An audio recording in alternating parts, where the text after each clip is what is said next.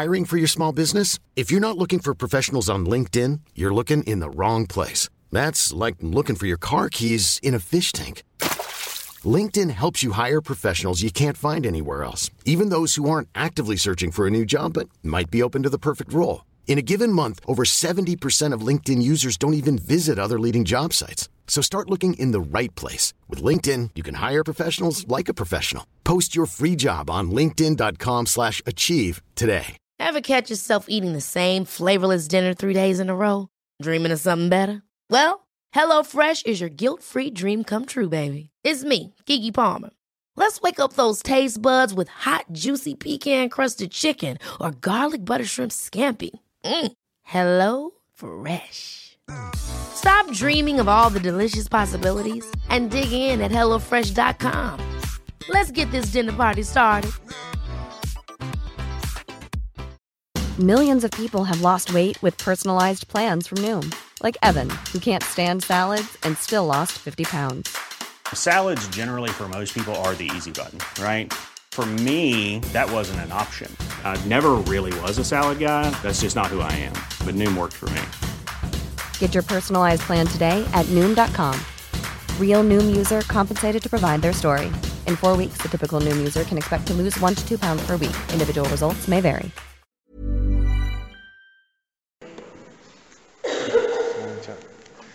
Buonasera, scusate il ritardo, non stavo guardando la partita. Sacrosanta verità. Ringrazio ancora Padre Ciro per avermi voluto qui, saluto Don Carmine, saluto tutti voi per essere qui, numerosi nonostante la partita del Napoli. E questa è veramente una prova di amore al Signore non indifferente. Allora, come ci siamo promessi la scorsa volta, da oggi iniziamo appunto con il racconto della creazione, giusto? Ricordate, ci siamo lasciati sulla parte introduttiva del nostro discorso, quindi abbiamo parlato della Torah in generale, abbiamo precisato qualche termine, no? In particolare lo stesso termine Torah, abbiamo detto che Torah non significa legge, ma significa piuttosto istruzione, no? E abbiamo detto che questa differenza terminologica poi cambia l'approccio completamente, l'approccio a Dio, perché se Torah è istruzione, ciò significa che Dio non è giudice, non è quello il ruolo del Dio della Torah, quanto piuttosto un Dio maestro. Ed è quella più o meno l'idea che è presente nella tradizione ebraica. Abbiamo anche parlato del fatto che abbiamo parlato dell'ispirazione, no? Abbiamo detto che come il Cristo è di natura divina e umana, no? Vero Dio e vero uomo, così anche la Sacra Scrittura ha due nature, una natura divina e una natura umana. Sulla natura divina, che sarebbe il messaggio che Dio trasmette all'uomo, su quello non abbiamo null'altro da dire se non quanto ci ha detto lo stesso Gesù Cristo, chiarendolo in tutte le sue parti. Sulla natura umana abbiamo da fare qualche discussione, nel senso che abbiamo detto che questo messaggio viene tradotto in parole da uomini che appartengono ad una determinata cultura, che hanno una determinata visione del mondo, una determinata lingua, eccetera. Su questa parte, cioè sulla parte umana della parola divina, si può fare una discussione. Difatti abbiamo detto che per noi cristiani non c'è problema nel dire che ci sono diverse fonti, no, della Torah. Abbiamo detto che non c'è un unico autore che si è seduto e ha messo per iscritto i 5 libri della Torah, ma che ci sono stati diversi autori e che poi queste fonti sono state messe insieme in una fase successiva. Abbiamo detto che dire questo non ci scandalizza per il semplice fatto che la nostra fede è basata sui due misteri principali, che sono l'unità e trinità di Dio e le due nature del Cristo, sostanzialmente, detto in forma catechistica con incarnazione, passione, morte e resurrezione di nostro Signore Gesù Cristo.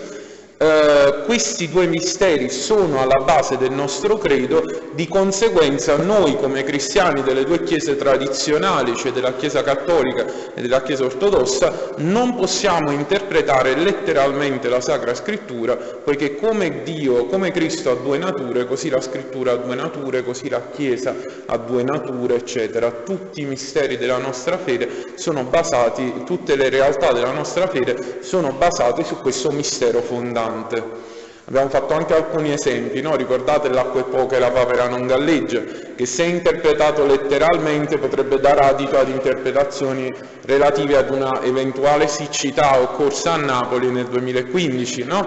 Se interpretato letteralmente. Abbiamo visto che interpretare letteralmente quello che diciamo ci fa sorridere. Perché quando io vi dico l'acqua è poca e la papera non galleggia e vi dico significa che acqua non c'è talmente poca acqua che le papere non riescono a galleggiare, voi sorridete, quindi significa che un'interpretazione letterale dei modi di dire vi fa ridere. Quando parliamo della scrittura invece siamo tutti velatamente tendente ad un fanatismo per cui ci porta ad interpretare il testo così come sta scritto. La scorsa settimana abbiamo parlato della bibliomanzia, vi invito a non dimenticare, no? Aprire la Bibbia a caso e leggere come andrà a finire la giornata.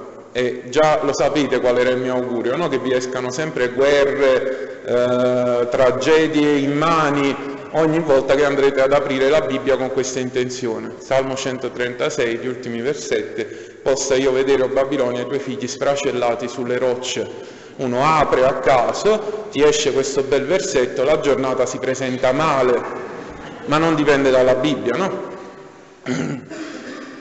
E ci dicemmo anche come però di solito la si pratica la bibliomanzia, si cerca di tenersi con il dito verso il lato destro perché ci sta il Vangelo, non troppo a destra perché non sa mai dove esce Paolo, non lo capisci, l'Apocalisse è una catastrofe.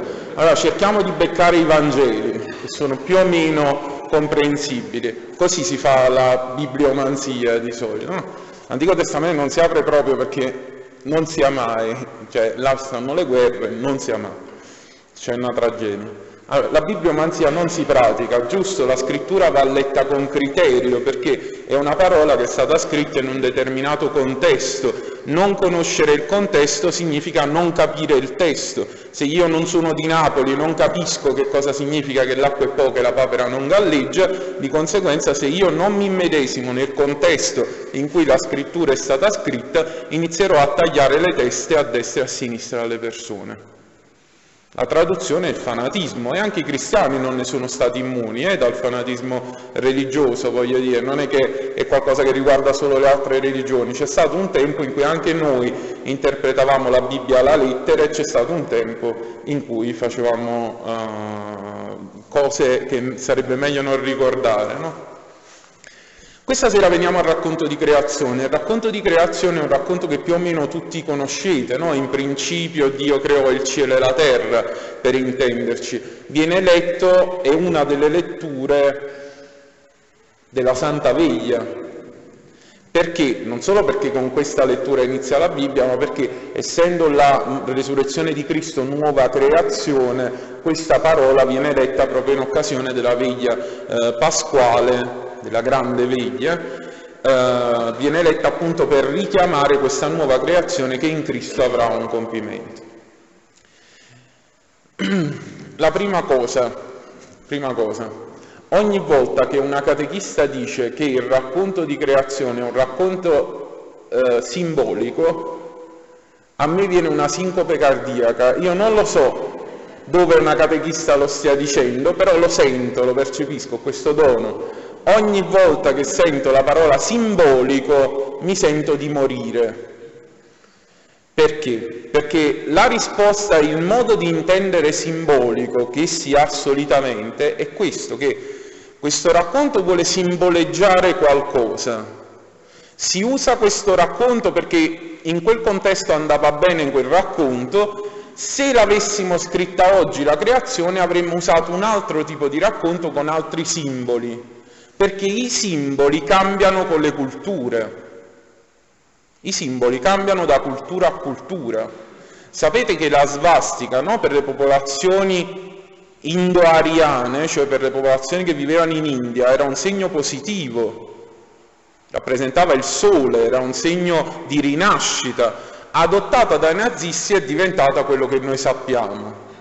Quindi i simboli cambiano con le culture, il significato dei simboli cambia con la cultura di appartenenza. Allora dire che il racconto della creazione è un racconto simbolico significa che la verità che contiene questo racconto cambia a seconda della cultura che lo legge.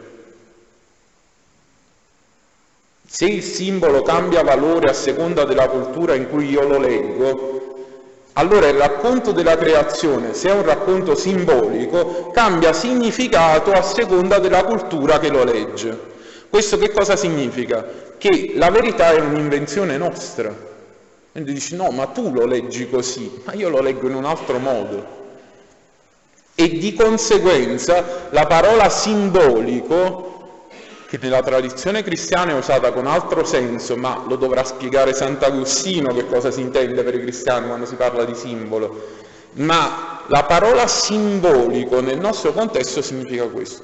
Se io vi dicessi che il racconto della creazione è un racconto scientifico, cioè che Dio ha creato il mondo in 7 giorni, starei dicendo qualcosa di sbagliato.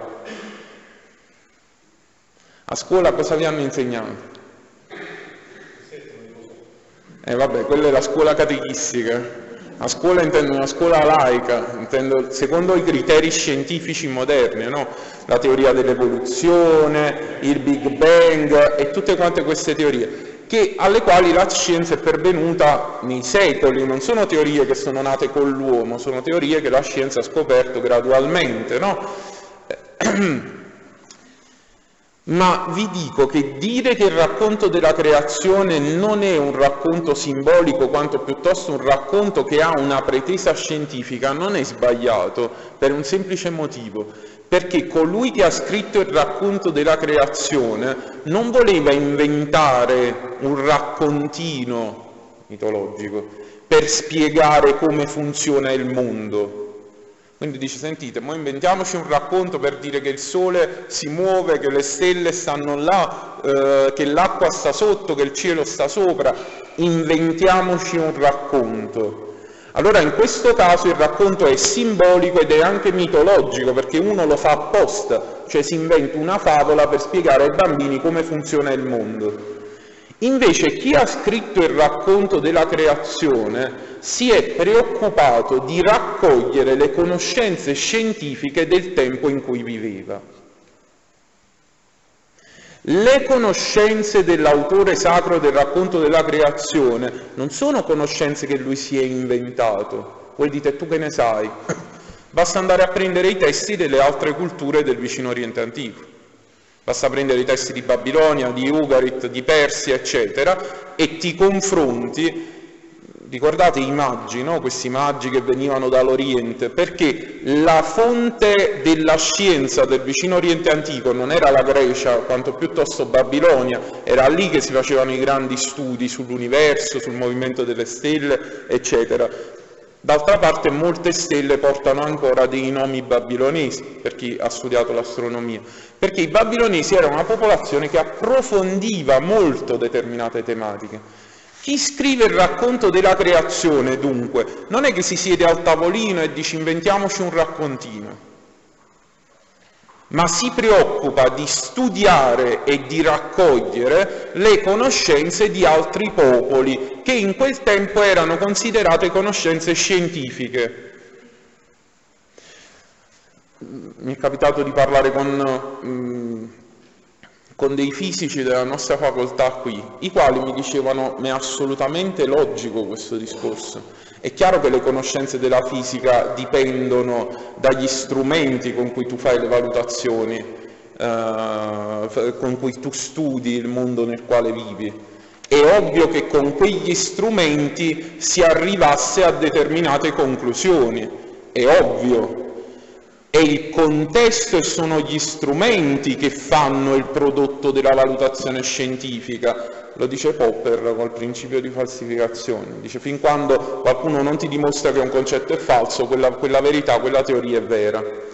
Quindi se è una cosa, fin quando qualcuno non dimostra che una cosa è falsa, quella cosa è vera.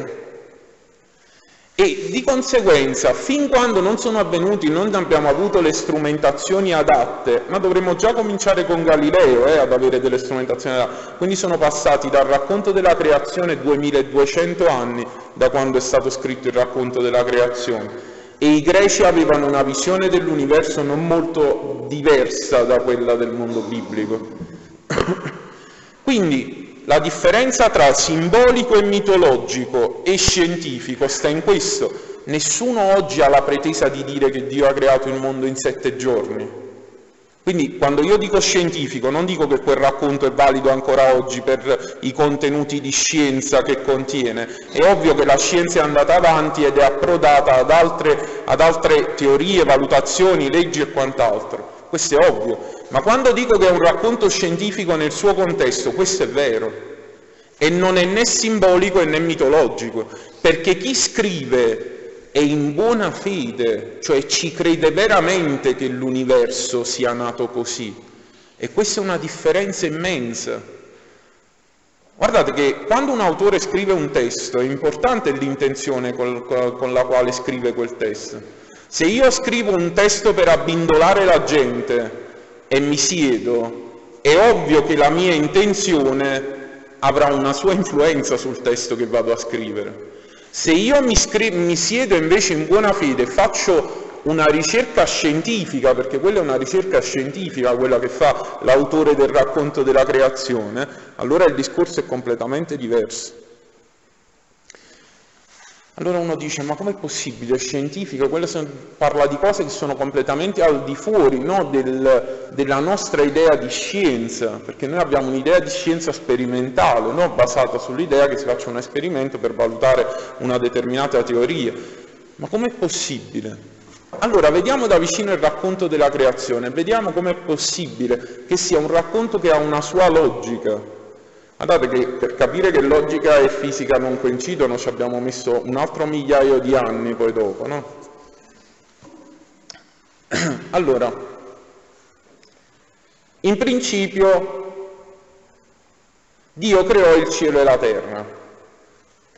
Innanzitutto nella cultura ebraica, quindi non nel cristianesimo, ma nella cultura ebraica, non esiste il principio della creazione dal niente. Non esiste l'idea che Dio ha creato il mondo dal nulla. Loro credono che Dio abbia plasmato il mondo a partire da una materia. Quindi che ci fosse una materia coeterna a Dio che Dio ha plasmato, tipo una plastilina, dalla quale che si chiama nulla, ma che per loro ha una consistenza. Da questa materia Dio crea il mondo, lo plasma. Dio lo plasma. Quando Dio comincia a creare, che cosa deve fare? Innanzitutto, se un artigiano deve creare un oggetto, deve accendere la luce, perché se non ci vede non può fare niente. Di conseguenza, la prima creatura che Dio crea è luce. E Dio disse sia la luce, perché doveva vedere quello che stava creando. Poi Dio crea il cielo e la terra, e in ebraico cielo si dice Shamaim e acqua si dice Maim. Vedete, le parole si somigliano. Perché? Osservazione pratica. Il cielo di che colore è? Azzurro. Il mare di che colore è? Dal cielo cade l'acqua, perché quando piove dal cielo cade l'acqua. Quindi di conseguenza in cielo c'è l'acqua. Osservazione che io non posso fare, è un'osservazione pratica che io non posso fare perché non posso verificare empiricamente, perché non ho le navicelle spaziali che mi portino in cielo a vedere che non c'è acqua in cielo. Quindi io da qua, con gli strumenti che ho, dico ma dal cielo cade l'acqua quando piove, di conseguenza il cielo è azzurro, il mare è azzurro, quindi acqua sopra, acqua sotto. E difatti loro chiamano l'acqua di sotto acqua e l'acqua di sopra l'acqua di sopra. La parola cielo in ebraico significa l'acqua che sta sopra, semplicemente. Altra cosa, perché l'universo all'origine era pieno d'acqua? perché la donna quando è incinta ha il grembo pieno d'acqua. Questo significa che dall'acqua viene la vita, di conseguenza l'universo viene rappresentato come il grembo di una donna, perché è da lì che viene la vita. Ed è pieno d'acqua perché nell'acqua nasce la vita. Osservazioni pratiche per analogia, ma sono osservazioni che hanno un senso, non sono invenzioni. Che cosa succede? Succede che a un certo punto bisogna creare l'asciutto. Come si fa? Dio prende una calotta di vetro, una calotta tipo un coperchio di vetro, e copre la terra, aspira l'acqua e questa calotta mantiene l'acqua di sopra separata dall'acqua di sotto. Questo si chiama firmamento, questa calotta. Gli ebrei, la parola firmamentum in latino significa qualcosa che contiene, stereome in greco, rakia in ebraico, significa qualcosa che contiene, perché le acque di sopra fanno pressione per cadere sotto e invece la calotta del cielo mantiene le acque di sopra, perché non cadano sotto. Le stelle che cosa sono? Le stelle sono dei forellini che Dio ha praticato dentro a questa calotta di vetro, dai quali cade la pioggia. È logica, non è oggi considerabile scientifico, ma è logico, perché se io non conosco il ciclo dell'acqua, l'evaporazione, la formazione delle nuvole, le correnti fredde, le correnti calde, tutte osservazioni che per essere fatte richiedono una strumentazione non indifferente. A voi sembra una stupidaggine oggi dire che l'acqua cade dalle nuvole, perché è una cosa ovvia, dice la nuvola, l'acqua e il maltempo. Per loro non era così. È complicato immaginarsi il mondo diversamente se non hai delle strumentazioni. Quindi Dio pratica dei forellini dentro al firmamento del cielo dai quali cade l'acqua ed ecco la pioggia. Quando venne il diluvio, il testo di Genesi 6 dice che a un certo punto Dio aprì le porte del cielo e l'acqua di sopra cadde sull'acqua di sotto. E le acque di sopra caddero sulle acque di sotto, perché per loro l'universo così era strutturato. Poi Dio che cosa fa? Crea il tempo. Il tempo è una creatura, cioè per gli ebrei c'era un tempo in cui il tempo non esisteva. Perché il tempo è una creatura? Perché Dio crea il sole e la luna. Il sole e la luna servono per regolare il giorno, le stagioni, i mesi, gli anni. Voi sapete che l'anno è solare, no? Il nostro anno. L'anno degli ebrei era lunare, quindi usavano gli astri per controllare il tempo. Se non c'erano il sole e la luna, il tempo non esisteva. Quindi dopo è stato creato il tempo. Dio cosa fa? Li attacca su questo firmamento del cielo. E il sole e la luna si muovono. Ora, dalla prospettiva degli ebrei, il mare si trova ad occidente, lì dove il sole tramonta. Quindi gli ebrei credevano, e questo era un credo diffuso nelle culture dell'antichità, che ogni giorno il sole si spegnesse nel mare, cioè proprio si spegnesse, e passasse sotto, nelle acque, dove era il regno dei morti, e che risorgesse ogni giorno ad est dove Dio lo accendeva e il sole ricominciava il ciclo del giorno.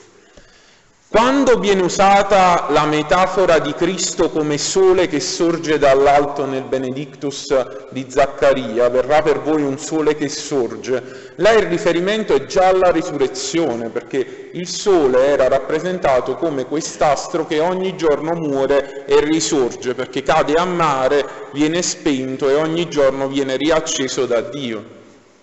Se tu non hai i telescopi è un po' difficile contraddire questa teoria. Se non lo vedi il sole da vicino, se non sai che cos'è una macchia solare, è un po' difficile entrare nell'idea che il sole possa essere qualcosa di diverso da una palla di fuoco che si spegne e che viene riaccesa.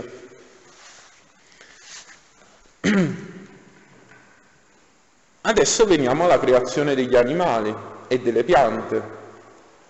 Dio crea le piante, poi crea i pesci, poi crea gli uccelli, poi crea i grandi animali, poi crea l'uomo.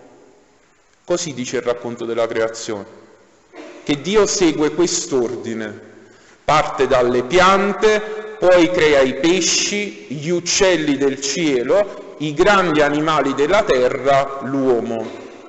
Ma allora nella Bibbia c'è l'idea di evoluzione. La Bibbia non contraddice l'idea di evoluzione, nella Bibbia c'è un'idea di evoluzione. È chiaro che non è teorizzata secondo l'evoluzione darwiniana, ma un ebreo che guarda il mondo e vede che esistono animali più semplici ed animali più complessi, che è esattamente quello che Darwin ha osservato all'inizio del suo lavoro, e guarda il mondo e dice no, ma quelli ci sono animali più semplici, tipo un lombrico, è un elefante. È un'osservazione pratica, empirica. È chiaro che il lombrico, se lo dovessi fare, sarebbe più facile da fare. Un elefante è una parola. Allora, nella creazione esiste un principio evolutivo. Ora, io non so, creazionisti non ce ne dovrebbero essere più in giro, me lo auguro, perché pure Papa Francesco si è espresso in maniera piuttosto chiara che la Chiesa è amica della teoria dell'evoluzione, fin quando questa non metta in crisi la creazione dell'anima immortale da parte di Dio. Quindi quando un bambino viene concepito, in quello stesso momento Dio crea la sua anima immortale. Questo è l'unico punto sui quali i cristiani ci tengono a ribadire, ma sull'idea che esista un'evoluzione nella creazione ormai è qualcosa di comunemente accettato, ma da tutte le chiese, non solo dai cattolici. E che l'evoluzione non sia nemica della Bibbia è un dato di fatto, perché la Bibbia presenta un'idea evolutiva nella creazione del mondo. Dio crea queste creature in momenti diversi, in giorni diversi, con un ordine. E secondo la teoria ebraica, poi, secondo la visione ebraica, chi è l'essere più perfetto? La donna. È l'ultima creatura. C'è un processo di perfezionamento che porta fino alla donna, che è coronamento del creato. Anche se l'uomo e la donna sono creati insieme, adesso lo vediamo. Una cosa importante sulla quale soffermarsi è questa. Gli ebrei intendono il tempo come una creatura di Dio. Cioè, che cosa significa? Che nel terzo giorno Dio crea il tempo, crea il sole, la luna, le stelle per regolare i cicli e le stagioni. Significa che prima della creazione del tempo, il tempo non esiste. Questo è interessante perché luce è stata creata prima della creazione del tempo e nella tradizione ebraica è l'unica creatura che è eterna, perché se è stata creata prima del tempo non viene né prima né dopo di Dio, perché il tempo non c'era. Tu per dire prima e dopo devi avere il tempo, come fai a dire prima e dopo se il tempo non c'è? Ed è per questo che l'Evangelista Giovanni nel prologo dice «Egli era la luce», riferito a Cristo, che è coeterno al Padre, che non viene né prima né dopo, perché è stato generato prima della creazione del tempo. Il Padre, il Figlio e lo Spirito Santo non vengono nessuno prima di nessuno, perché il tempo non c'era, e se il tempo non c'è, tu non puoi dire chi viene prima e chi viene dopo. Tra le altre cose, il prologo di Giovanni parla del figlio unigenito. Quando rispondete ai testimoni di Geova, mi raccomando, senza andarvi ad impelagare in questioni che poi non sapete risolvere perché la Bibbia non la leggiamo. Noi come cattolici facciamo un giuramento entrando in chiesa sulla porta. Io giuro, prometto di non leggere mai la Bibbia, mi possino ciecare. La Bibbia la leggono i protestanti. Ogni volta che avrò la tentazione di aprire la Bibbia dirò un rosario. Questa è una sacrosanta proposta di fede, no? Non sia mai, non la leggete. Allora, quando i testimoni di Geova vi fermano, vi fanno una domanda, una questione, la risposta è molto semplice. Voi pigliate Giovanni 1,18, non prendete 1,1 perché là sta tutta una questione su era divino, eccetera. Prendete 1,18 dove dice il figlio unigenito del padre lo ha rivelato e fate questa domanda. Qua dice unigenito. Genito è il participio di generare, una forma latina chiaramente. Allora, un cavallo genera un cavallo, un gatto genera un gatto, un uomo genera un uomo, giusto? Voi avete dei figli qua, che cosa avete generato? Gatti? No. Allora, un uomo genera un uomo. Se la scrittura dice il figlio unigenito del padre, cioè solo lui è stato generato, e se il padre è Dio, un Dio genera un Dio, è puramente logico, cioè non ci sta nessun problema, nessun'arca di scienza da sfruttare sul fatto della natura divina di Gesù Cristo, è palesemente denunciata dal termine genito. Loro vi fanno vedere pure Colossesi dove dice primogenito della creazione, benissimo, perché pure noi diciamo che è stato generato prima della creazione. Essendo stato generato prima della creazione, lui è stato generato al di fuori del tempo e non essendoci il tempo non viene né prima né dopo. Chi viene prima? Il Padre, il Figlio, lo Spirito Santo. Come lo faccio a dire? Il tempo non c'era. Per dire prima e dopo c'è bisogno del tempo. Questo è importante perché l'idea del tempo come creatura è basata, e per questo Cristo viene chiamato luce. Che dice, là dice luce è una creatura, no? Allora Gesù Cristo è una creatura, luce da luce. Ma luce nella tradizione ebraica è l'unica creatura che è al di fuori del tempo, perché è stata creata prima della creazione del tempo. Di conseguenza è coeterna al Padre. L'Apostolo Giovanni non è che dice, datemi una parola, luce, è bella, ci piace, mettiamo luce. La Bibbia non è stata scritta a caso e di conseguenza non va letta a caso. Ora, quindi abbiamo detto che nella creazione si segue un principio evolutivo, c'è un'idea di evoluzione nella creazione, perché si crea dall'animale più semplice all'animale più complesso. Ora, detta questa cosa, nel versetto 26 del capitolo primo, ed è quello sul quale uomini e donne si devono soffermare per smentire e sfatare un mito che va avanti dalla creazione del mondo, è: ma è stato creato prima l'uomo o la donna? Rispondete. E non è vero. Il versetto 26 del capitolo primo di Genesi dice testualmente: facciamo l'uomo a nostra immagine e somiglianza. E Dio creò l'uomo a sua immagine e somiglianza. A immagine di Dio lo creò, maschio e femmina li creò. Quindi li creò insieme nello stesso istante. La costola, ecco, nella tradizione, vedete, all'inizio ci siamo detti che ci sono diversi autori e che l'ebraismo non segue il principio di non contraddizione. L'abbiamo detto la scorsa volta, abbiamo detto che gli ebrei mettono insieme tutto, capra e cavoli, perché non si deve buttare via niente. Allora, le contraddizioni che a volte sono presenti nel testo sono spiegabili attraverso le diverse tradizioni che si trovano dietro a questi testi. Uno dice una cosa, uno dice un'altra, non si sceglie, si mette insieme. Non si butta via niente, perché chi è che ha l'autorità per valutare se una tradizione è buona o un'altra è cattiva? E di conseguenza anche nei Vangeli si adopera lo stesso criterio, perché colui che interpreta la scrittura deve essere libero, sempre. Lo dicemmo già l'altra volta, noi vorremmo una pappa confezionata, cioè vorremmo la Bibbia bella, chiara, pulita, che tu te la leggi, leggi quello che devi fare e lo fai.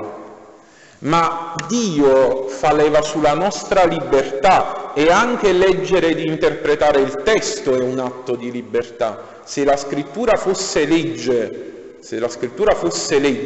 la libertà dell'uomo non varrebbe niente, perché noi dovremmo solo fare quello che c'è scritto senza discutere e senza parlare. Ma il punto è questo, ed è anche il più grande dramma della nostra esistenza, che Dio fa leva sulla nostra libertà. E anche nel leggere la Bibbia io devo scegliere come interpretare il testo. Non troverò mai la verità preconfezionata, mai. Questo nel cristianesimo soprattutto, ma in nessuna religione esiste un'idea di verità preconfezionata. Tutti voi la dovete ricercare, la verità. È una chiamata alla quale si dedica un'esistenza, no?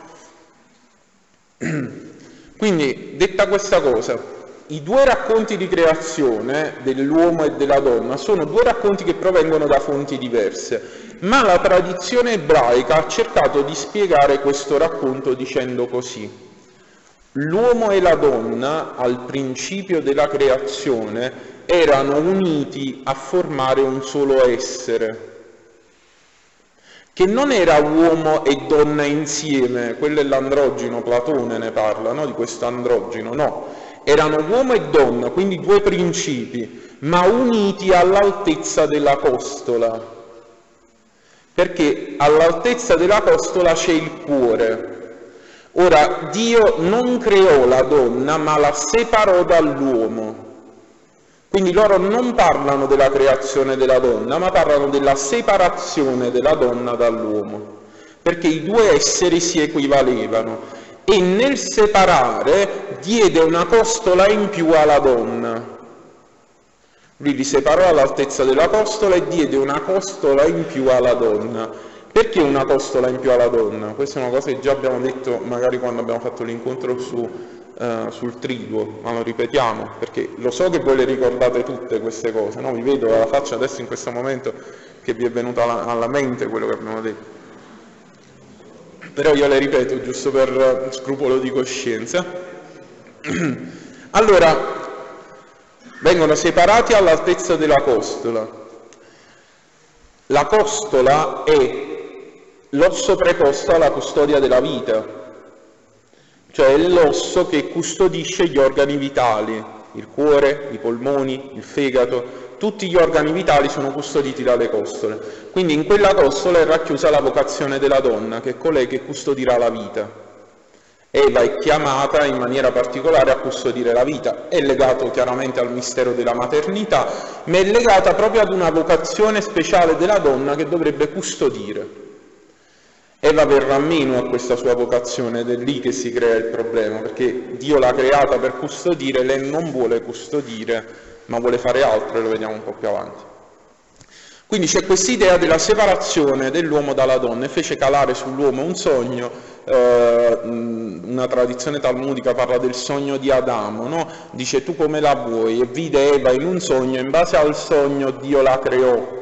Così come lui l'aveva sognata, così Dio la plasmò, la rifinì, ecco, non la plasmò, ma la rifinì, in base al sogno di Adamo, che Adamo fece quando si addormentò. Il punto è questo, che quando il testo di 1.26 dice: e li creò a immagine di Dio, maschio e femmina lo creò, e questo è il problema che si pone alla base della dottrina sulla famiglia che portano avanti le chiese tradizionali. Non è una questione di maschio e femmina li creò, quindi gli omosessuali devono morire. Questa non è idea della Chiesa, è ovvio, questa è idea di qualcuno, ma qualcuno che non sta bene con la testa, evidentemente. Allora, l'idea e il problema per noi è della famiglia, non dell'accoglienza dell'uomo in tutte quante quelle che possono essere le sue peculiarità, ecco. Allora, il problema è quello della famiglia, il problema è del rendere l'immagine di Dio. Perché? Perché come dice il testo sacro, quando l'uomo e la donna stanno insieme, riproducono l'immagine di Dio. Perché lui li creò maschio e femmina, a sua immagine e somiglianza. Significa che né l'uomo da solo né la donna da sola riproduce l'immagine di Dio nella tradizione biblica, ma solo quando stanno insieme. Significa che ogni realtà in cui non si vedano cooperare uomini e donne, ogni realtà non può riprodurre l'immagine di Dio. Questo è il problema che si trova alla base della dottrina sulla famiglia della Chiesa. Ed è un problema anche di diversità, perché si tratta di due visioni diverse del mondo, di due approcci diversi alla vita, si tratta di una diversità di cui non si può privare nessuno. Ecco, noi stiamo creando l'idea di una famiglia monogenitoriale o delle famiglie omogenitoriali. È un'idea che per noi va a minare un principio assoluto che si deve conservare, che è quello della diversità. Il bambino nell'approcciarsi a mamma e papà si approccia a due mondi e a due dimensioni diverse della vita, conosce due modi di vedere, due modi di pensare, al di là e anche l'aspetto sessuale, due modi di vivere la sessualità, perché mamma vive in un modo e papà la vive in un altro. Si tratta di una dimensione di completezza e diversità che determinate correnti di pensiero vorrebbero negare. Quello è il problema per noi. Il problema è che tu hai un'unica visione del mondo, perché la sessualità, abbiamo insistito per anni, cioè questo mi sembra che sia una battaglia che si contraddica in termini, perché per anni si è insistito sulla differenza tra uomini e donne, o meglio sull'idea che uomini e donne debbano avere pari diritti ma che hanno delle loro peculiarità specifiche, per cui la donna ha è importante il contributo della donna perché non è pari al contributo dell'uomo, nel senso che la donna ha un altro modo di vedere, quindi è importante che sul posto di lavoro vi siano donne perché le donne non vedono il mondo come lo vedono gli uomini. Si è insistito tanto sulla necessità del contributo femminile perché la donna ha un modo di vedere la vita e il mondo diverso da quello dell'uomo. Adesso qui c'è una contraddizione in termini, perché si vuole negare la diversità, cioè si vuole dare al bambino un unico modello di crescita, e questo è problematico. Cioè, che rispetto e quale idea il bambino potrà avere dell'altra parte del mondo, che è donna o uomo, a seconda della famiglia? Cioè, il bambino non ce l'ha, non ha mezzo mondo. Non è solo il fatto di amare mamma, è tutto quello che sta dietro a mamma, non è solo una questione affettiva, è quella di creare dei bambini che hanno una visione dittatoriale, monolitica della realtà, perché è una dittatura di un unico sesso, una famiglia omogenitoriale. La Chiesa, che è democratica ad origine, non accetta questo tipo di forma dittatoriale della famiglia. C'è bisogno di tutte e due le varietà e c'è bisogno di diversità. La Chiesa custodisce le diversità e questo è il caso esplicito in cui la Chiesa, altro che conservatrice, a me sembra che si voglia opporre a un movimento riformista in cui si vuole imporre al bambino un'unica visione del mondo, e questo mi sembra veramente una cosa malata. Vivere con mamma e papà è un bene, perché tu vedi il mondo da due prospettive, non è solo la questione di dire mamma e papà, non è affettiva soltanto, è anche proprio una questione di vedere il mondo.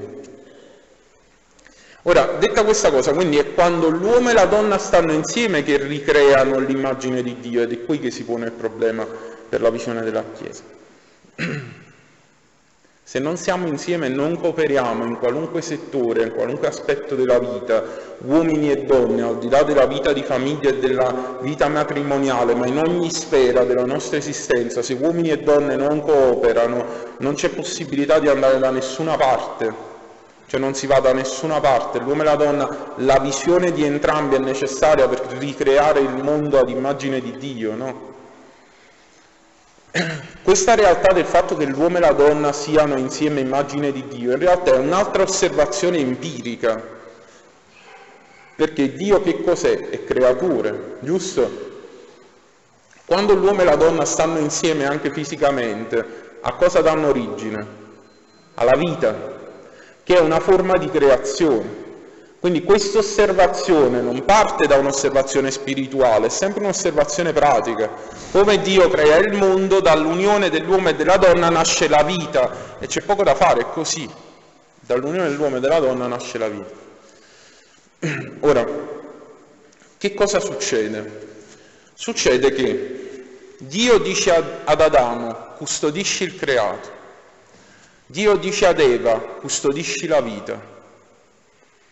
Ad un certo punto in questo progetto di vita che Dio ha creato, in cui tutte le creature convivano e cooperino tra di loro, dove non c'è superiorità, perché Adamo non è colui che deve dominare, ma è colui che deve custodire il creato, una creatura tra queste vuole distinguersi. Una creatura tra tutte le creature non vuole essere creatura, ma vuole essere qualcosa di più. Vedete, nel racconto della creazione è insito un grande problema, che è il problema ecologico, che gli ebrei avevano già osservato, pensate, ben 2600 anni fa, e che avevano compreso in maniera abbastanza dinamica. L'idea dell'albero con il frutto, dal quale tu non puoi attingere perché non devi prendere del frutto di quell'albero, se la vogliamo applicare all'ambito ecologico è un'idea assolutamente meravigliosa, perché quello che si vuole dire è che perché tutte le creature convivano in pace in questo giardino è necessario darsi un limite. Se una di queste creature non ha un limite, se le creature non hanno un limite, quella mancanza del limite le porterà a divorarsi a vicenda, a mangiarsi tutto il giardino e a crollare il sistema che Dio ha creato, crollerebbe su se stesso qualora non ci fosse un limite.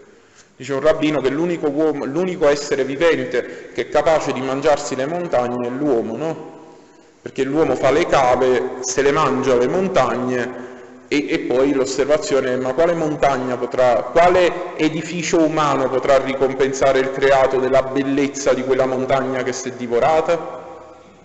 Allora il problema, al di là della creazione, al di là del peccato, nel senso della nudità, è stato interpretato anche come peccato di lussuria di Adamo ed Eva, che è una cosa inconcepibile perché non lo so nemmeno da dove l'abbiano preso, questa idea di un peccato di lussuria. Queste sono quelle mentalità sessuofobiche, no? Che si sono maturate insieme alla Chiesa. Al di là di questo, il vero problema del racconto della creazione è che ad un certo punto Adamo ed Eva rompono un equilibrio che Dio aveva creato, che l'uomo deve prendere il frutto, dunque sfruttare fino all'ultima goccia quello che ha a disposizione, che è il principio che è insito in ciascuno di noi e che porterà alla distruzione del mondo. L'idea dello spremere fino all'ultima goccia, perché la cosa bella lì è questa, che Dio gli dice: puoi mangiare di ogni frutto e da pianta verde del giardino. Non poteva mangiare gli animali, perché era un atto di violenza, subentrerà dopo. Adamo nel giardino è vegetariano addirittura, non mangia gli animali. Puoi mangiare tutto quello che vuoi tu, tutto. Al capitolo 6 al capitolo 9 di Genesi Dio dà il permesso a Noè di mangiare gli animali, ma fino al capitolo 9 l'uomo non mangia gli animali. Puoi mangiare quello che vuoi tu, solo di quel frutto non puoi prendere. Ed Eva si avvicina al frutto e attinge dal frutto. Questa dinamica rappresenta una dinamica interiore che è presente nell'uomo, che è quella di divorare sia da un punto di vista concreto, pratico, il mondo, di sfruttarlo fino all'ultima goccia, sia di sfruttare il proprio prossimo fino all'ultima goccia. È una tendenza che l'uomo deve tenere a freno continuamente, perché purtroppo ce l'ha. C'ha uno spirito col quale l'uomo deve combattere sempre. Nel battesimo ci viene tolto il peccato originale, ma si dice non la concupiscenza, nel senso che comunque possiamo peccare dopo il battesimo, no? Quindi ci è tolto il peccato, nel senso che ci è tolta la colpa di Adamo ed Eva, ma questo desiderio permane. Cioè Adamo ed Eva hanno sbagliato, nel battesimo non paghiamo più le conseguenze di quell'errore. Però la concupiscenza, quel desiderio che Adamo ed Eva avevano già prima della caduta, perché ce l'hanno prima del peccato, quel desiderio di avvicinarsi all'albero, cioè di sfruttare, è un desiderio col quale noi combattiamo quotidianamente. E il dramma, lo sapete qual è? Il dramma più grande è quello che dice la Scrittura, è il peccato nascosto, il peccato di cui io non ho coscienza. Quella è la questione drammatica, che io sfrutto il creato e gli altri che mi stanno accanto, ma non me ne rendo conto. Qualcuno dice: ma se io non ne ho consapevolezza non è peccato. Bei fatti. Bei fatti, cioè bella cosa. Se il processo di miglioramento dell'individuo non si spinge verso la ricerca del peccato nascosto, cioè di questo desiderio di sfruttamento che vivo in relazione al mio prossimo e al creato che mi circonda. Quando parlo del creato in tutte le sue dimensioni, anche del buttare la spazzatura, per esempio, no? Questa è una dimensione di sfruttamento del creato, anche forse la peggiore. E Quando io non mi pongo il problema del peccato, per questo si dice, è una cosa che ripetiamo sempre, prima della confessione, al di là, perdonami, vado oltre il campo, il tema, brevemente però, prima della confessione, al di là, a parte l'esame di coscienza, che è una questione, diciamo, tecnica, bisognerebbe pregare molto prima della confessione, perché Dio illumini i peccati che io non vedo. Perché anche l'azione di riconoscimento del peccato è qualcosa che viene dall'alto, non da me, perché quello è il problema. Tu quando fai l'esame di coscienza, lo fai in base ai peccati di cui hai coscienza, giusto? Però fai tanti peccati di cui non hai coscienza e non è bene continuarli a fare. Non mi sono imputati, ma non è bene che io continui a sfruttare gli altri solo perché non ne ho coscienza. E non mi pongo neanche il problema o la domanda di dire, ma forse... Il riconoscere il peccato è un processo che viene dall'alto. I'm Sandra, and I'm just the professional your small business was looking for. But you didn't hire me, because you didn't use LinkedIn Jobs. LinkedIn has professionals you can't find anywhere else, including those who aren't actively looking for a new job, but might be open to the perfect role, like me. In a given month, over 70% of LinkedIn users don't visit other leading job sites. So if you're not looking on LinkedIn, you'll miss out on great candidates, like Sandra. Start hiring professionals like a professional. Post your free job on linkedin.com/achieve today. Ever catch yourself eating the same flavorless dinner 3 days in a row? Dreaming of something better? Well, HelloFresh is your guilt-free dream come true, baby. It's me, Keke Palmer. Let's wake up those taste buds with hot, juicy pecan-crusted chicken or garlic butter shrimp scampi. HelloFresh. Stop dreaming of all the delicious possibilities and dig in at HelloFresh.com. Let's get this dinner party started.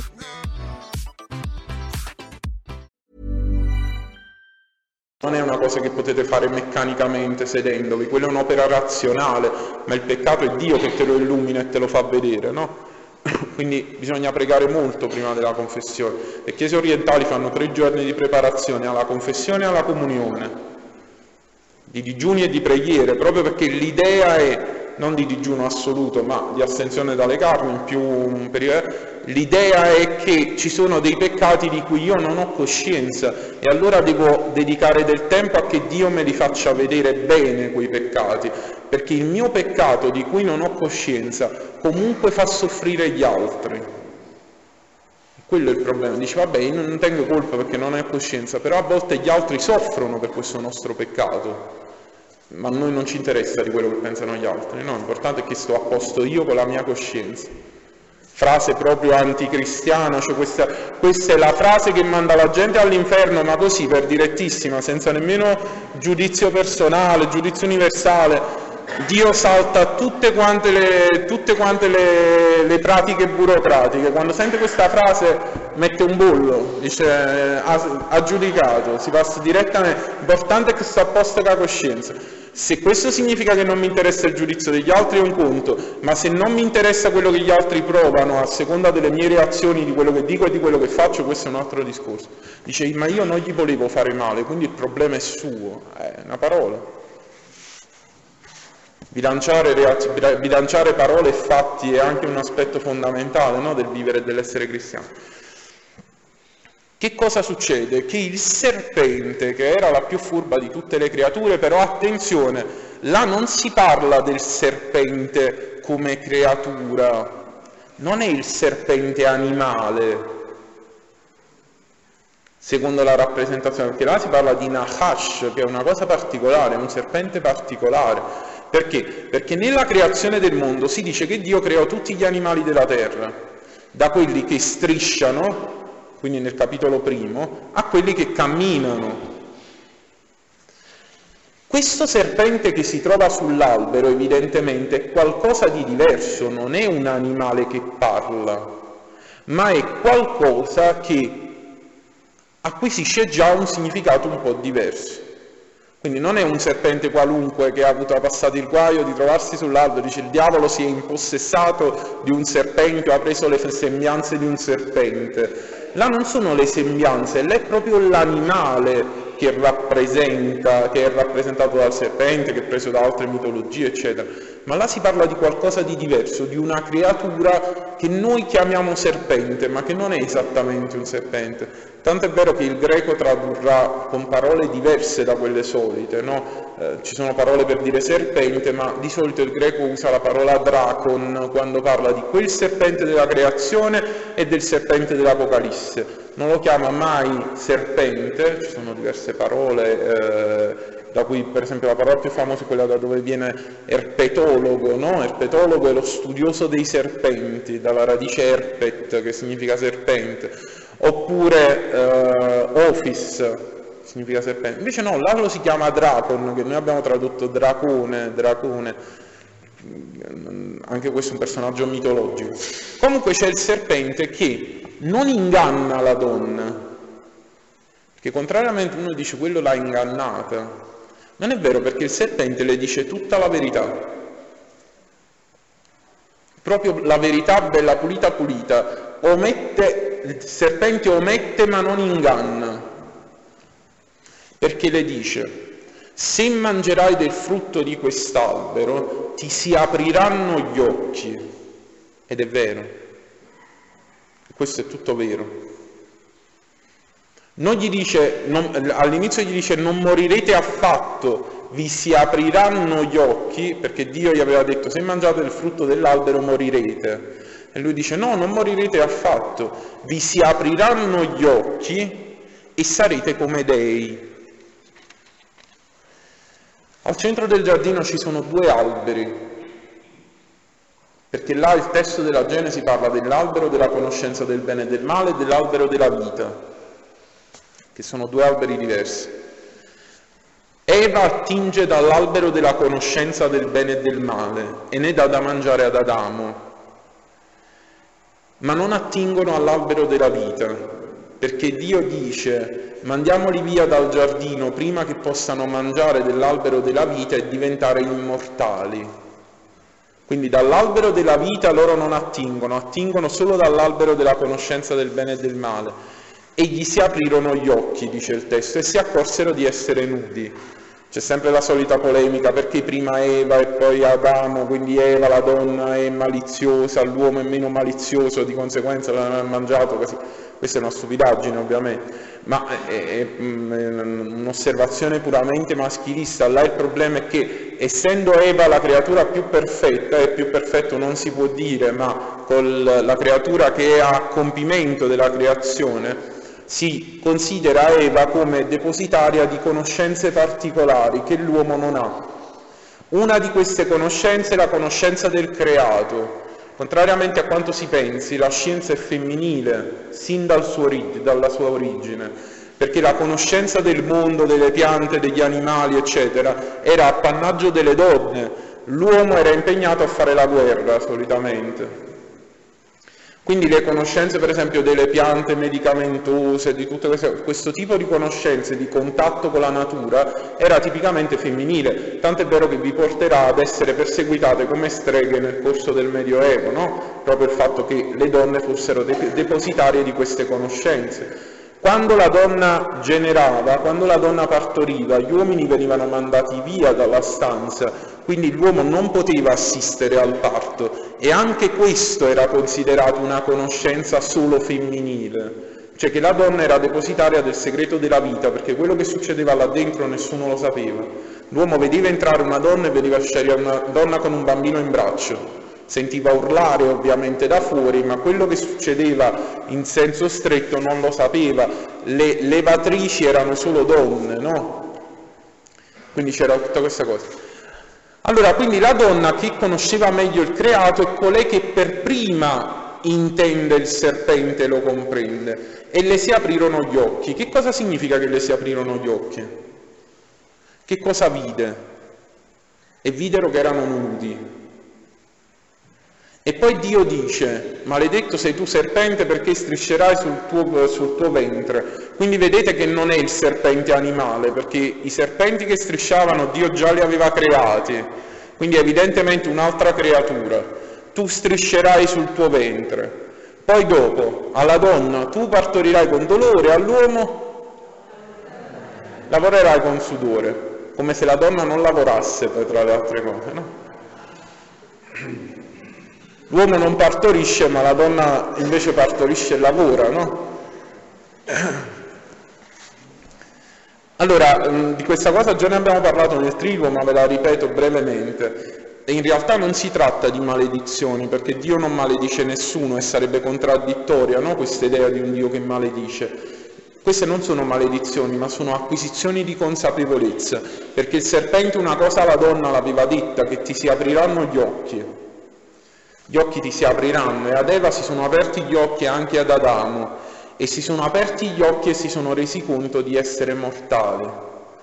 Si sono resi conto di essere mortali, che significa? Tu donna partorirai col dolore, perché adesso sai che sei mortale, ma cosa ancora peggiore, tu sai che i figli che genererai saranno anch'essi mortali e tu potresti sopravvivere ai tuoi figli.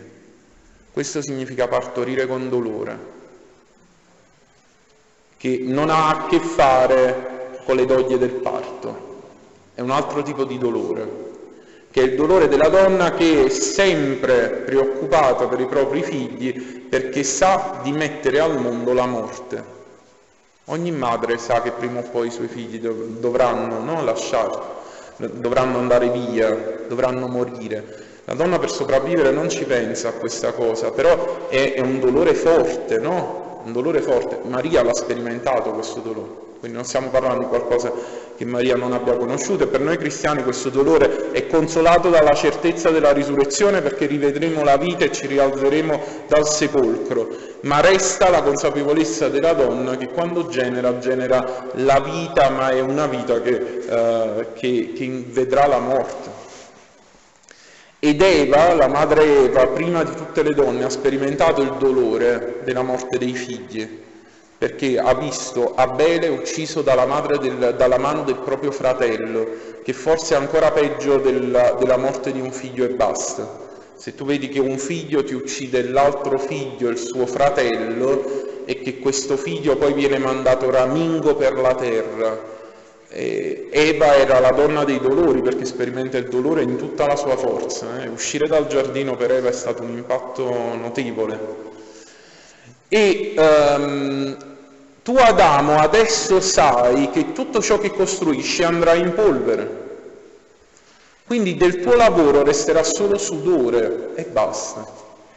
Puoi fare quello che vuoi, accumula, fai, costruisci, zappa la terra, fatti i palazzi, le ville al mare, tutto quello che vuoi, tanto lo sai che tutto quello che fai andrà con la polvere, perché adesso sai di essere mortale. Non si tratta di maledizioni, ma si tratta di acquisizioni di consapevolezza, che sono qualcosa che riguarda anche noi da vicino oggi. E vedete che è molto diverso l'idea della maledizione rispetto all'idea dell'acquisizione della consapevolezza. E che il dolore del parto e il dolore e questa vacuità della vita, questo essere effimero della vita, hanno una consistenza diversa se letti alla luce di questa realtà. Tu donna partorirai con dolore e tu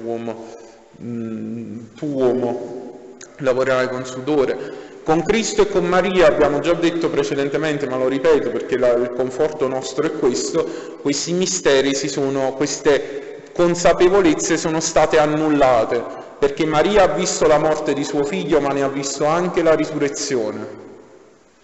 Quindi non è vero che la donna partorisce con dolore, perché sa che ogni volta che genera, dopo il mistero della risurrezione di Cristo, coloro che lei ha generato non moriranno più.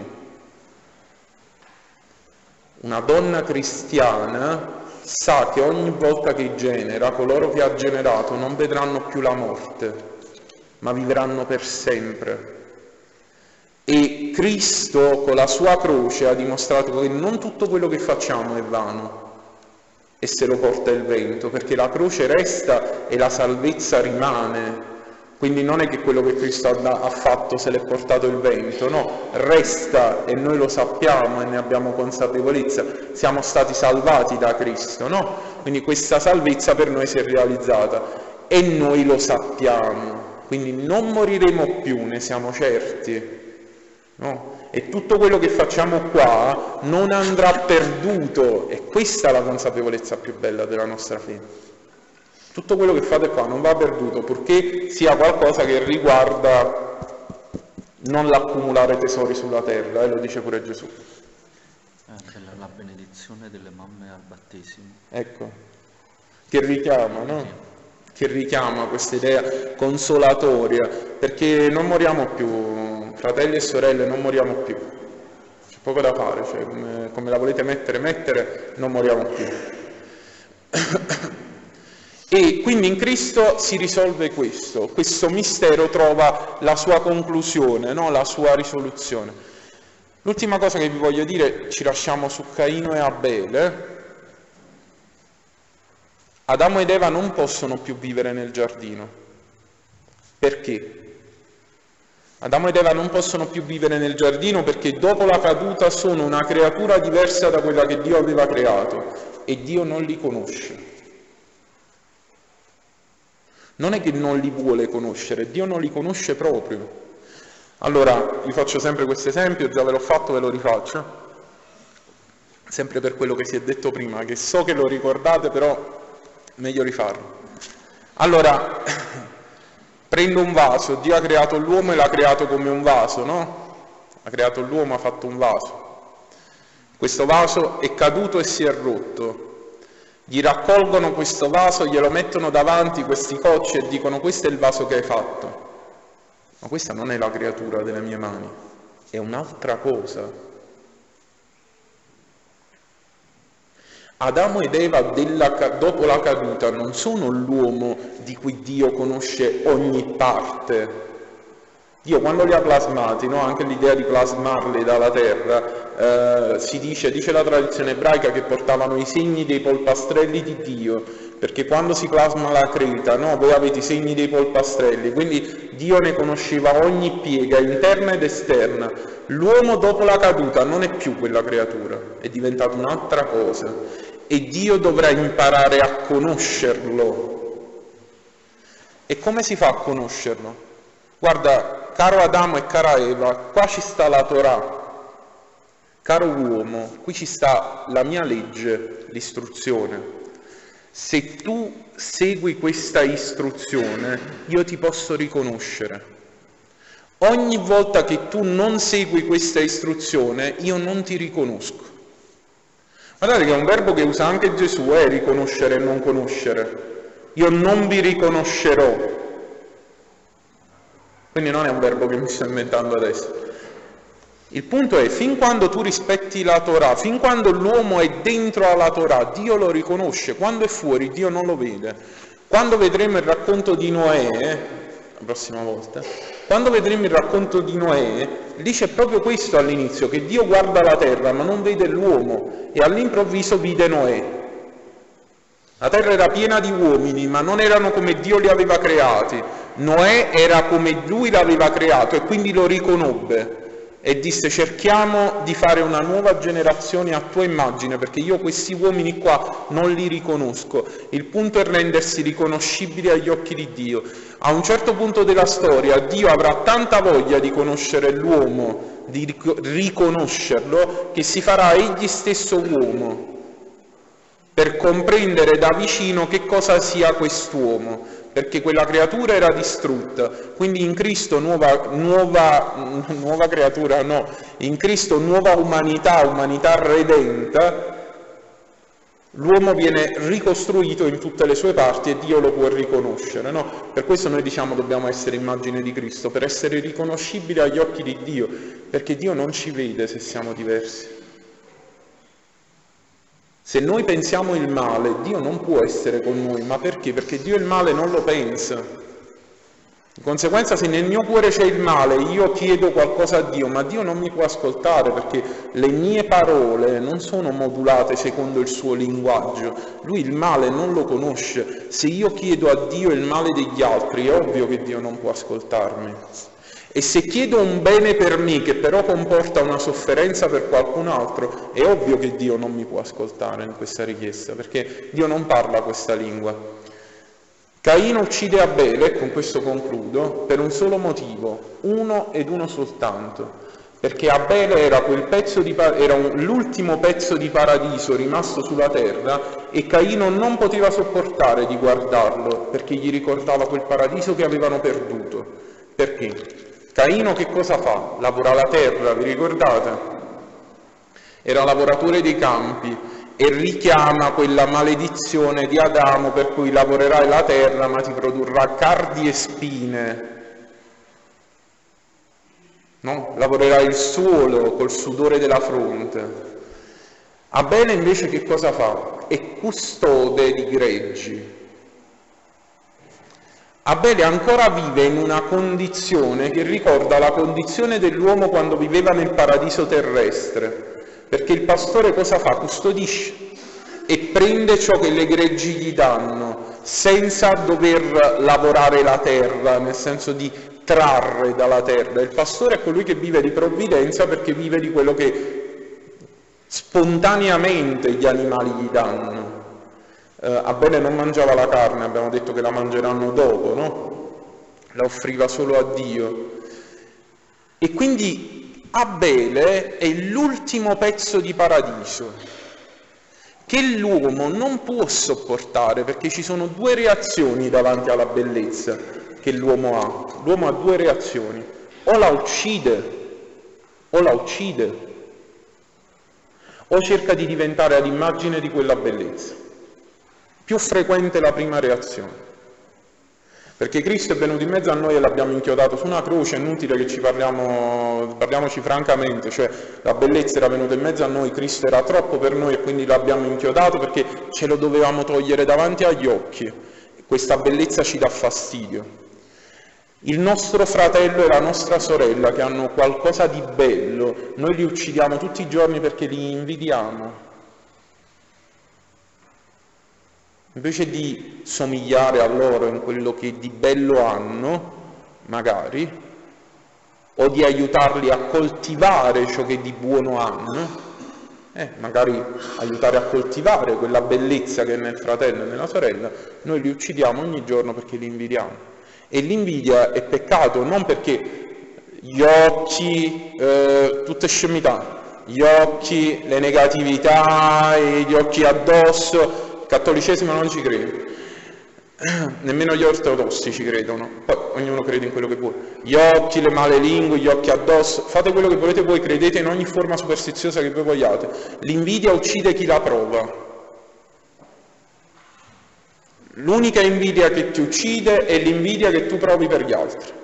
Quella ti uccide proprio, ti fa rodere il fegato, ti fa accampare male, produce effetti negativi sulla salute fisica, ne sono convinto.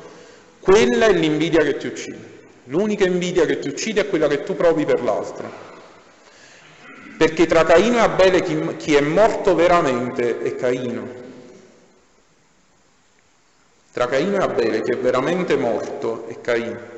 L'unica invidia che ti uccide è quella che tu provi per gli altri. Quando vediamo la bellezza del mondo, cerchiamo ogni tanto di non ucciderla a tutti i costi, perché quando ce la togliamo davanti poi non siamo chiamati a migliorarci, no? Quindi è meglio che ce la togliamo. Cerchiamo, ma nel nostro piccolo, di non uccidere la bellezza che ci circonda. Lo ripeto l'ultima volta, l'unica invidia che ti uccide è quella che tu provi per gli altri. Quella ti fa a pezzettini. Ti distrugge, ti lacera dentro, ti divora, ti fa morire. Non solo fisicamente, ma anche dentro ti fa morire. Chiaro? Invece di guardare agli occhi, pensiamo all'invidia che noi proviamo per gli altri, che sarebbe...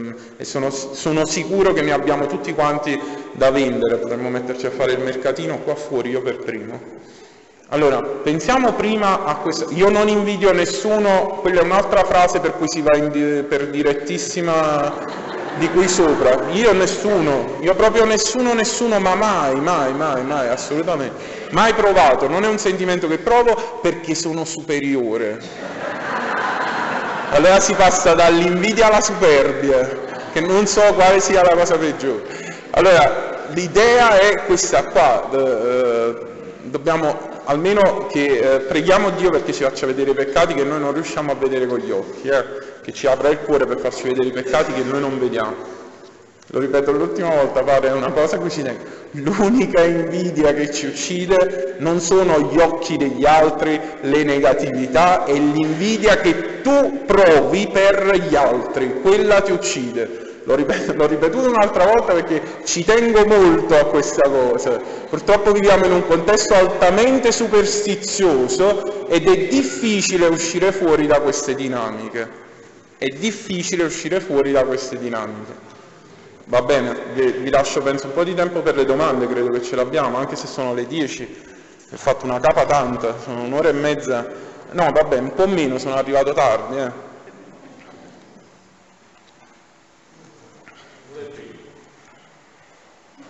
Ah, giusto, c'è la registrazione. Allora abbiamo 10 minuti. Sì. Un attimo, sta prima la signora. Allora, mi racconto della creazione. Mi pare che sia stata troppo bene perché parlando del presente,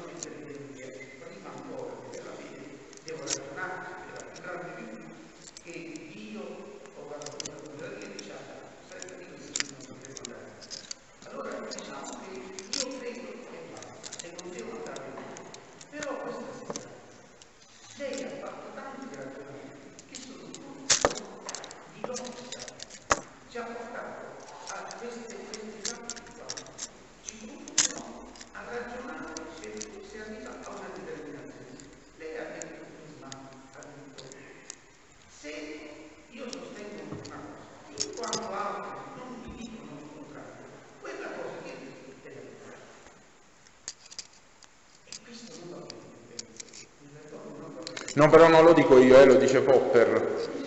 No, lo dice Popper, non lo dico io. Lo dice Karl Popper, non lo dico io. No, lo voglio specificare perché altrimenti non l'ho inventato io il principio di falsificabilità.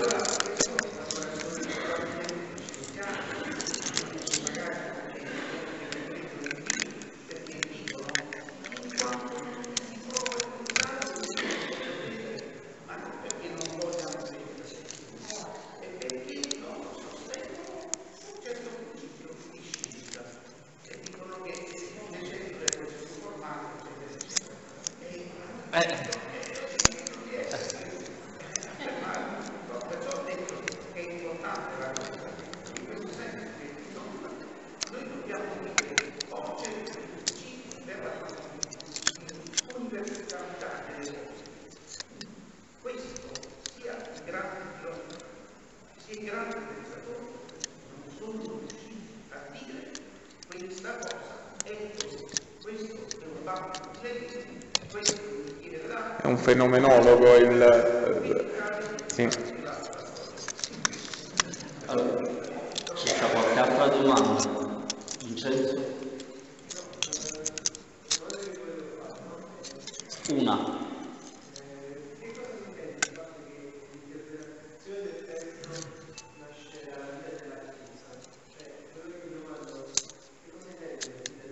Ma quello dell'altra volta. Non c'è l'altra volta. No, c'era, mi pare, o no? Era una domanda della scorsa volta. Poi l'altra domanda, velocemente, Vincenzo.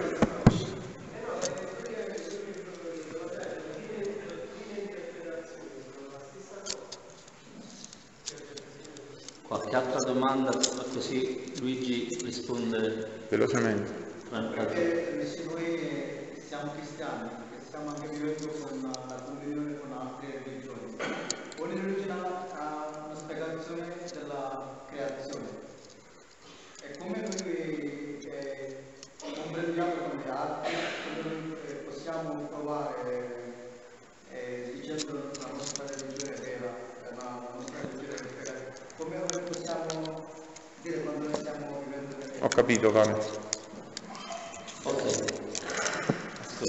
Allora, ho trattato troppo bene il demonio, mi ha detto la signora, lo dovevo trattare peggio.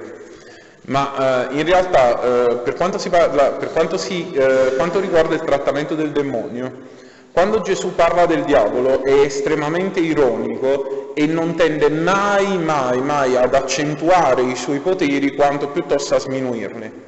Anche quando si tratta delle capacità di tentazione del demonio, Gesù Cristo sminuisce altamente i toni, cioè Gesù lo mette a tacere, nel senso che fa capire che lui non è signore di niente. Innanzitutto il demonio non è signore, non ha potere, non ha nessun potere. Già dire che il demonio ha un potere, questa è una cosa sbagliata. Il demonio ha potere fin quando la mia libertà glielo permette di agire nella mia esistenza, ma non è vero che il demonio può fare tutto quello che vuole, perché lui non è onnipotente, perché uno solo è onnipotente. Quindi dire che il demonio può fare tutto è una bestemmia, perché credo in un solo Dio, Padre Onnipotente, gli altri non lo sono.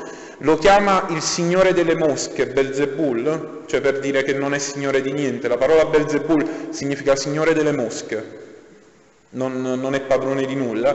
E lo chiama Principe di questo mondo, non lo chiama mai né Re, né Signore, né niente. Principe è un titolo ironico. E quando c'è il racconto delle tentazioni, e lì è il massimo che si raggiunge dell'ironia, il demonio dice a Gesù Cristo, che è il Signore dell'universo e della vita, prostrati davanti a me ed io ti darò il mondo. Quello è il momento culmine della ridicolaggine di Satana, dove Cristo lo mette in ridicolo in maniera evidente, per dire gli strumenti che ha il demonio fanno presa solo su coloro che glielo lasciano fare. Perché come si può dire al Signore della vita, prostrati davanti a me ed io ti darò il mondo, se il mondo gli appartiene? A Cristo il mondo appartiene, perché Cristo è il Re dell'universo. Che cosa si doveva prostrare? Qual è la proposta? Buttati dal pinnacolo del Tempio, ma Cristo è l'immortale, sarebbe risorto. Seppure si fosse buttato, Gesù avrebbe rivisto la vita, è Dio. Trasforma le pietre in pane, ma da lì a poco, da 2 pani e 3 pesci, da 5 pani e 2 pesci, Gesù Cristo farà mangiare una moltitudine. Pare che il problema sia trasformare le pietre in pane. La pochezza di Satana è tutta evidente da Gesù Cristo. Lui non è signore di niente, non può fare niente se l'uomo non glielo permette. Allora, l'ingannatore, per questo glielo dico, anche nel racconto della creazione, anche lì è ridicolo, perché Satana gli fa una domanda, è vero, non è che gli dice, anche nella traduzione italiana, non è che gli dice così. Quindi gli strumenti di Satana sono sempre strumenti di bassa lega. Lui si mette a fare un dialogo con la donna e gli fa una proposta, che è una proposta reale, ed Eva l'accetta, la proposta di Satana. Allora, Satana propone all'uomo un godimento immediato. Dice, guarda, se tu fai questa cosa, tu avrai un godimento immediato nella cosa che fai, perché questo non è vero. La lussuria non è un godimento immediato del bene che io provo. L'avarizia, l'avidità, eccetera. Come no? C'è un tornaconto, assolutamente. Peccare fa proprio bene in termini immediati, perché tu stai bene. Se tu usi degli stupefacenti, tu stai una bellezza appena li usi. Il problema è che quando il demonio ti fa una proposta, lui te la fa la proposta e te la fa pure buona. Il punto è che tutto ciò che Satana ti propone è un godimento immediato che non lascia niente, e che polvere che si porta il vento. Quindi io non ho trattato bene il demonio. È la scrittura che quando parla del demonio ne parla sempre con tratti ridicoli. È sempre ridicolizzato il dragone che scende le stelle, e poi all'improvviso il bambino e la donna si salvano, questo dragone là rimane dove stava, non ha fatto niente a nessuno. Ma infatti penso Bianchi nel tradurre la parola ebraica parla di dè divinizzato. Cioè, lui esprime Shatian, certo, quello è il dedivinizzato, nel senso che veramente l'immagine che ci viene del demonio dalla scrittura è l'immagine di qualcuno che non è Dio e che quindi è signore di ogni stupidità, perché la furbizia è una furbizia stupida, non è una furbizia intelligente, è una furbizia stupida. Solo gli stupidi possono assecondare Satana, questa è l'idea della scrittura. Che quindi là si pone un problema diverso, perché cioè, Cristo è Signore, Cristo ti dà una signoria sull'universo con Lui da condividere. Se tu vai con Satana, sei stupido. Cioè quella è non è Signore di niente, non è niente. Lì c'è il principio del male, tutto quanto quello che vogliamo, eccetera, il demonio è cattivo, eccetera, questo è chiaro. Ma lui fa una proposta ad Eva che è reale. Dice, non è vero, mica dice è così. La proposta che lui fa ad Eva è reale, ti si apriranno gli occhi e tu vedrai il bene e il male come Dio. Ed Eva lo vede il bene e il male, ma il demonio, perciò ho detto, fa un'omissione, non le dice quali saranno le conseguenze di quello che fa. Ed è esattamente quello che fa Satana quando ci tenta.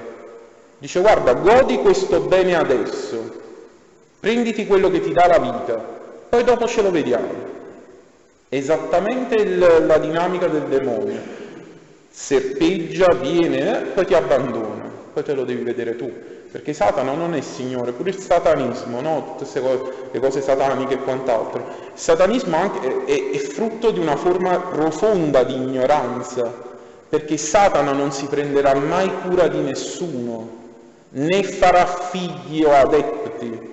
Il suo essere demonio consiste proprio in questo, che lui non può avere amore per niente, e quindi il suo regno non è un regno, e lo dice Gesù Cristo, perché è un regno diviso in se stesso, perché Satana non è che dice questo è un figlio mio, faccio quello che lui mi chiede, non è questo, perché questo è amore e Satana è completamente incapace di amare. Quindi si pone, il satanismo è frutto di forme deviate, di ignoranza, di superstiziosa e quant'altro, ma si basa su un concetto che, se vogliamo, teologicamente è infondato, perché loro a volte si definiscono i figli di Satana, ma non ha senso proprio. Satana non può avere figli, nel senso che lui odia ogni cosa, perché lui non è amore, lui amore non c'è, quindi di conseguenza vedo difficile anche tutta questa idea. A volte gli diamo troppa importanza anche a queste cose. A volte gliene diamo poca, a volte gliene diamo troppa, nel senso che a volte vi faccio il discorso che facevo sulle invidie, no? Gli diamo molta importanza perché riteniamo che attraverso le invidie degli altri il demonio possa agire nella mia vita, e nel frattempo il demonio già sta operando nella mia vita per l'invidia che io sto provando nei confronti degli altri. Quindi anche il nostro modo di vedere Satana è un modo assolutamente che gli permette di lavorare meglio, fondamentalmente, perché se anche io vedo il demonio lì dove il demonio non c'è, significa che lui sta operando altrove nella mia vita e che glielo sto permettendo. Questo è un problema fondamentale. Allora, questa era la prima domanda. Poi c'era la domanda del giudice. Allora, il problema che vi ha sollevato è un problema tutto quanto sulla questione della logica. Io non lo so chi le abbia detto che bisogna credere e basta senza porsi delle domande, perché è proprio anti-agostiniano come principio, nel senso credo per capire e comprendo per credere. Questo è il principio, anche Giovanni Paolo II ha scritto la Fides et Ratio, nella quale dice che fede e ragione devono camminare insieme. Quindi che vi sia una logica della fede è necessario, perché altrimenti la fede sarebbe una presa in giro dell'intelletto umano, no? Dice, a Dio non interessa delle nostre capacità di comprendere le cose, tu le cose le devi credere così come stanno, e questo sarebbe molto una presa in giro da parte di Dio della nostra intelligenza, che Dio ha sempre rispettato sin dall'origine del mondo, perché dice ad Adamo, vai per il giardino, vedi gli animali, dai a ciascuno un nome, e il nome che darai alle creature, quello sarà il loro nome. Quindi addirittura Dio chiede all'uomo di investigare la natura, di ricercare e di comprendere. La scienza viene creata da Dio, è Dio che dice all'uomo vai e conosci. Quindi dai un nome, no? La classificazione degli animali, cioè questo è il principio delle scienze della biologia. Dai un nome, scienza. Quindi voglio dire, scienza e fede non si possono contraddire, nel senso che quando la scienza cerca, quando la fede si impone attraverso dei principi teologici di spiegare come funziona il mondo, quella non è fede ma è fanatismo religioso. Quando la fede si impone di spiegare attraverso degli assunti religiosi come va il mondo da un punto di vista fisico, quello è fanatismo religioso. Quando la scienza si pone come obiettivo di dimostrare l'esistenza o la non esistenza di Dio, quella non è scienza ma si chiama ideologia. Allora, in entrambi i casi, se la fede e la scienza camminano insieme, perché essendo due realtà umane non possono contraddirsi, perché l'uomo è uno, quindi a meno che non creino una schizofrenia all'interno dell'uomo, le due realtà camminano insieme, quindi non si contraddicono, ma nel momento in cui una realtà pretende di avere gli strumenti e gli scopi dell'altra, le due realtà cambiano completamente. Per esempio c'è una scienziata come la buonanima di Margherita Hack, la quale cercava ostinatamente di dimostrare attraverso la scienza la non esistenza di Dio. Dall'altro lato c'è Zichichi che ostinatamente cerca di dimostrare con la scienza l'esistenza di Dio. Né l'uno e nell'altro sono degli scienziati, in senso pieno, perché usano la scienza per degli scopi che sono completamente diversi da quello che dovrebbero avere. Quindi le due cose così. Per quanto riguarda la logica, per quanto riguarda attenzione, perché noi stiamo parlando del mondo biblico, e questo l'ho precisato già nel primo incontro. Molte delle categorie che riguardano la mentalità, la mens greca e dopo la mens latina, e di conseguenza tutti i sistemi che riguardano l'Occidente non sono sempre validi e veri in tutti i contesti. Quindi noi dobbiamo tener conto che ci stiamo muovendo in un contesto che, per esempio, come dicevamo la scorsa volta, non conosce il principio di non contraddizione. La tradizione ebraica non lo conosce, cioè la dottrina non significa credere una cosa e non credere in un'altra per esclusione, significa credere in una cosa talvolta e nell'altra, che si oppongono talvolta e che da una prospettiva greca è una cosa inimmaginabile, da una prospettiva ebraica non ci sono problemi. Nell'ebraismo convivono correnti diverse anche su principi di ordine morale, no? L'aborto, l'eutanasia. Non esiste un credo ebraico a proposito di queste realtà, esistono diverse comunità che si esprimono diversamente, ma sono tutti ebrei.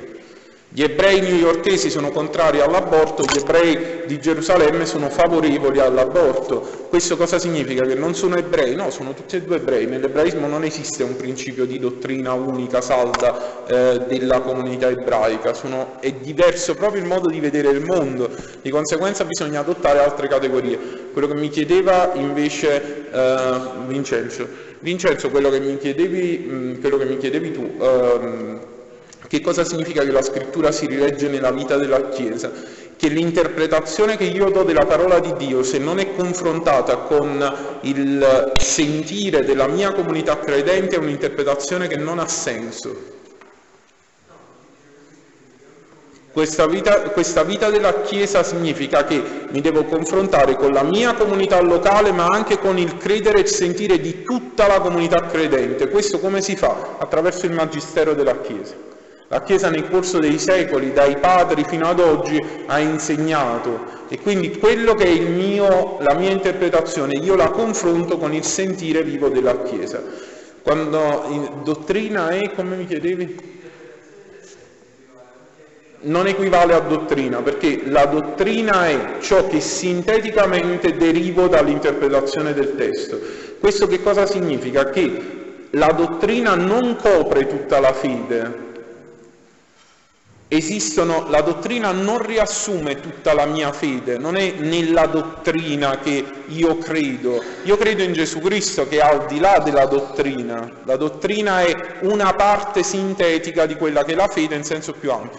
L'interpretazione del testo si attiene alla dottrina, ma talvolta si spinge oltre, nel senso che non la contraddice, principio greco, ma la amplia, ecco, la dottrina della Chiesa cresce con la Chiesa. Quindi quando dici dottrina e interpretazione non coincidono, cioè la dottrina è ricavata dall'interpretazione dei testi, sia dei testi patristici sia dei testi biblici. Invece il padre chiedeva, allora questa situazione è stata risolta nel secondo secolo d.C. da Giustino Martire. Giustino Martire parla del cosiddetto logos spermaticos, cioè dei semi del verbo, i semina verbi. Dice, essendo Dio uno, ed essendosi rivelato all'uomo in ogni parte della terra, in ogni ambito, ovunque e sempre, in tutte le culture esistono dei semi di verità. Quindi esistono dei semi di verità nel buddismo, certo, nell'induismo assolutamente. In tutte le culture esistono dei semi di verità, considerato che però la verità piena è Gesù Cristo. E poi c'è una gradualità della verità, nel senso che il cristianesimo sintetizza alla verità in pienezza in Gesù Cristo. Non è una questione dottrinale la verità, è una persona ed è Gesù. Quindi attenzione, non è che noi abbiamo la pretesa di dire la mia fede è più vera delle altre fedi. Il problema nostro è che è Gesù Cristo la verità. Per noi la verità è incarnata, quindi è qualcosa che abbiamo toccato e visto, non è una questione di pensiero. Poi allargando il cerchio ci sono l'ebraismo e l'Islam, che ovviamente sono più prossime alla verità.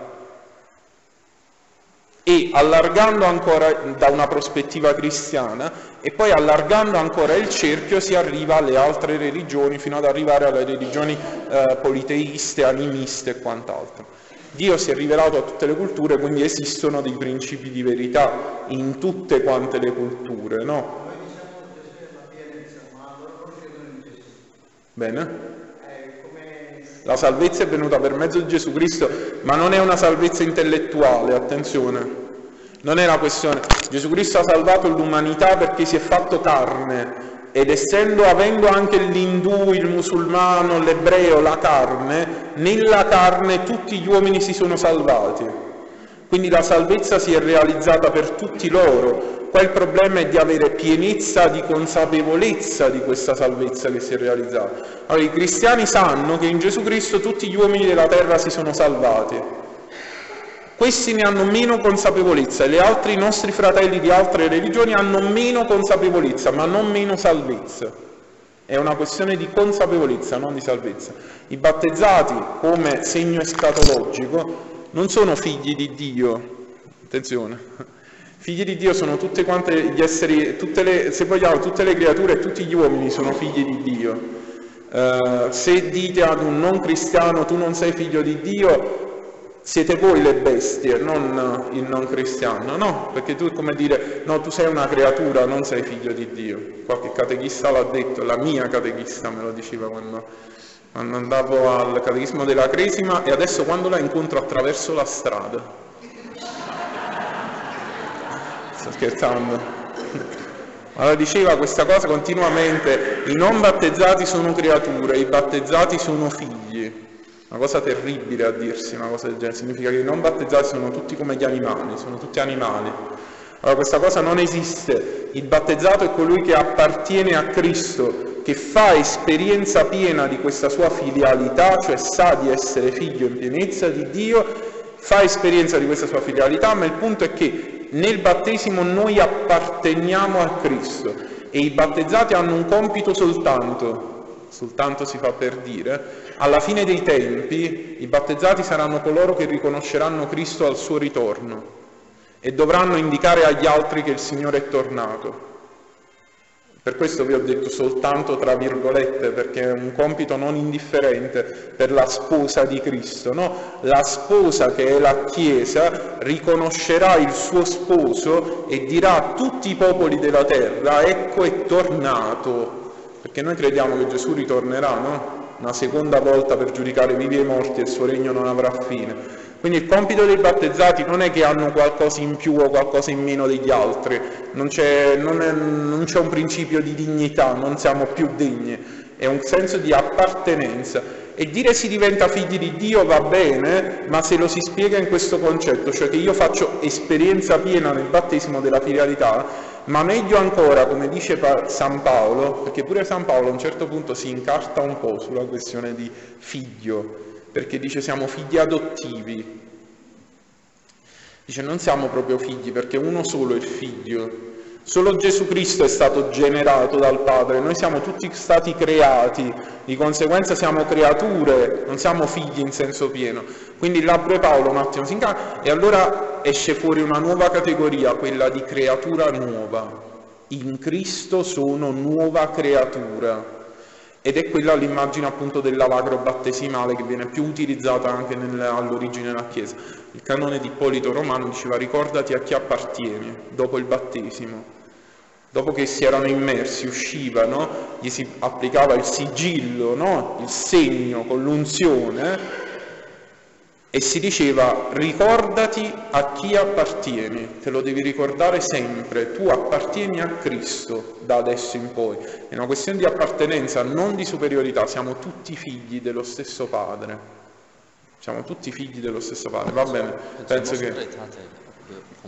è chiaro, la nostra età te lo conferma, i documenti del dopo concilio lo confermano. È una dottrina un po' vecchia questa del diventare figli, che era una dottrina che ci piaceva perché ci faceva sentire speciali, ma il punto è proprio questo, che non è che siamo speciali, non si dà una questione di specialità, si tratta della verità che è Cristo, non del... Planning for your next trip? Elevate your travel style with Quince. Quince has all the jet-setting essentials you'll want for your next getaway, like European linen, premium luggage options, buttery soft Italian leather bags, and so much more. And it's all priced at 50 to 80% less than similar brands. Plus, Quince only works with factories that use safe and ethical manufacturing practices. Pack your bags with high-quality essentials you'll be wearing for vacations to come with Quince. Go to quince.com/trip for free shipping and 365-day returns. Hi, I'm Daniel, founder of Pretty Litter. Did you know cats tend to hide symptoms of sickness and pain? I learned this the hard way after losing my cat, Gingy. So I created Pretty Litter, a health monitoring litter that helps detect early signs of illness by changing colors, saving you money and potentially your cat's life. Pretty Litter is veterinarian developed, and it's the easiest way to keep tabs on your fur baby's health right at home. Go to prettylitter.com and use code ACAST for 20% off your first order and a free cat toy. Terms and conditions apply. See site for details. Hold up. What was that? Boring. No flavor. That was as bad as those leftovers you ate all week. Keke Palmer here. And it's time to say hello to something fresh and guilt-free. HelloFresh. Jazz up dinner with pecan-crusted chicken or garlic butter shrimp scampi. Now that's music to my mouth. HelloFresh. Let's get this dinner party started. Discover all the delicious possibilities at HelloFresh.com.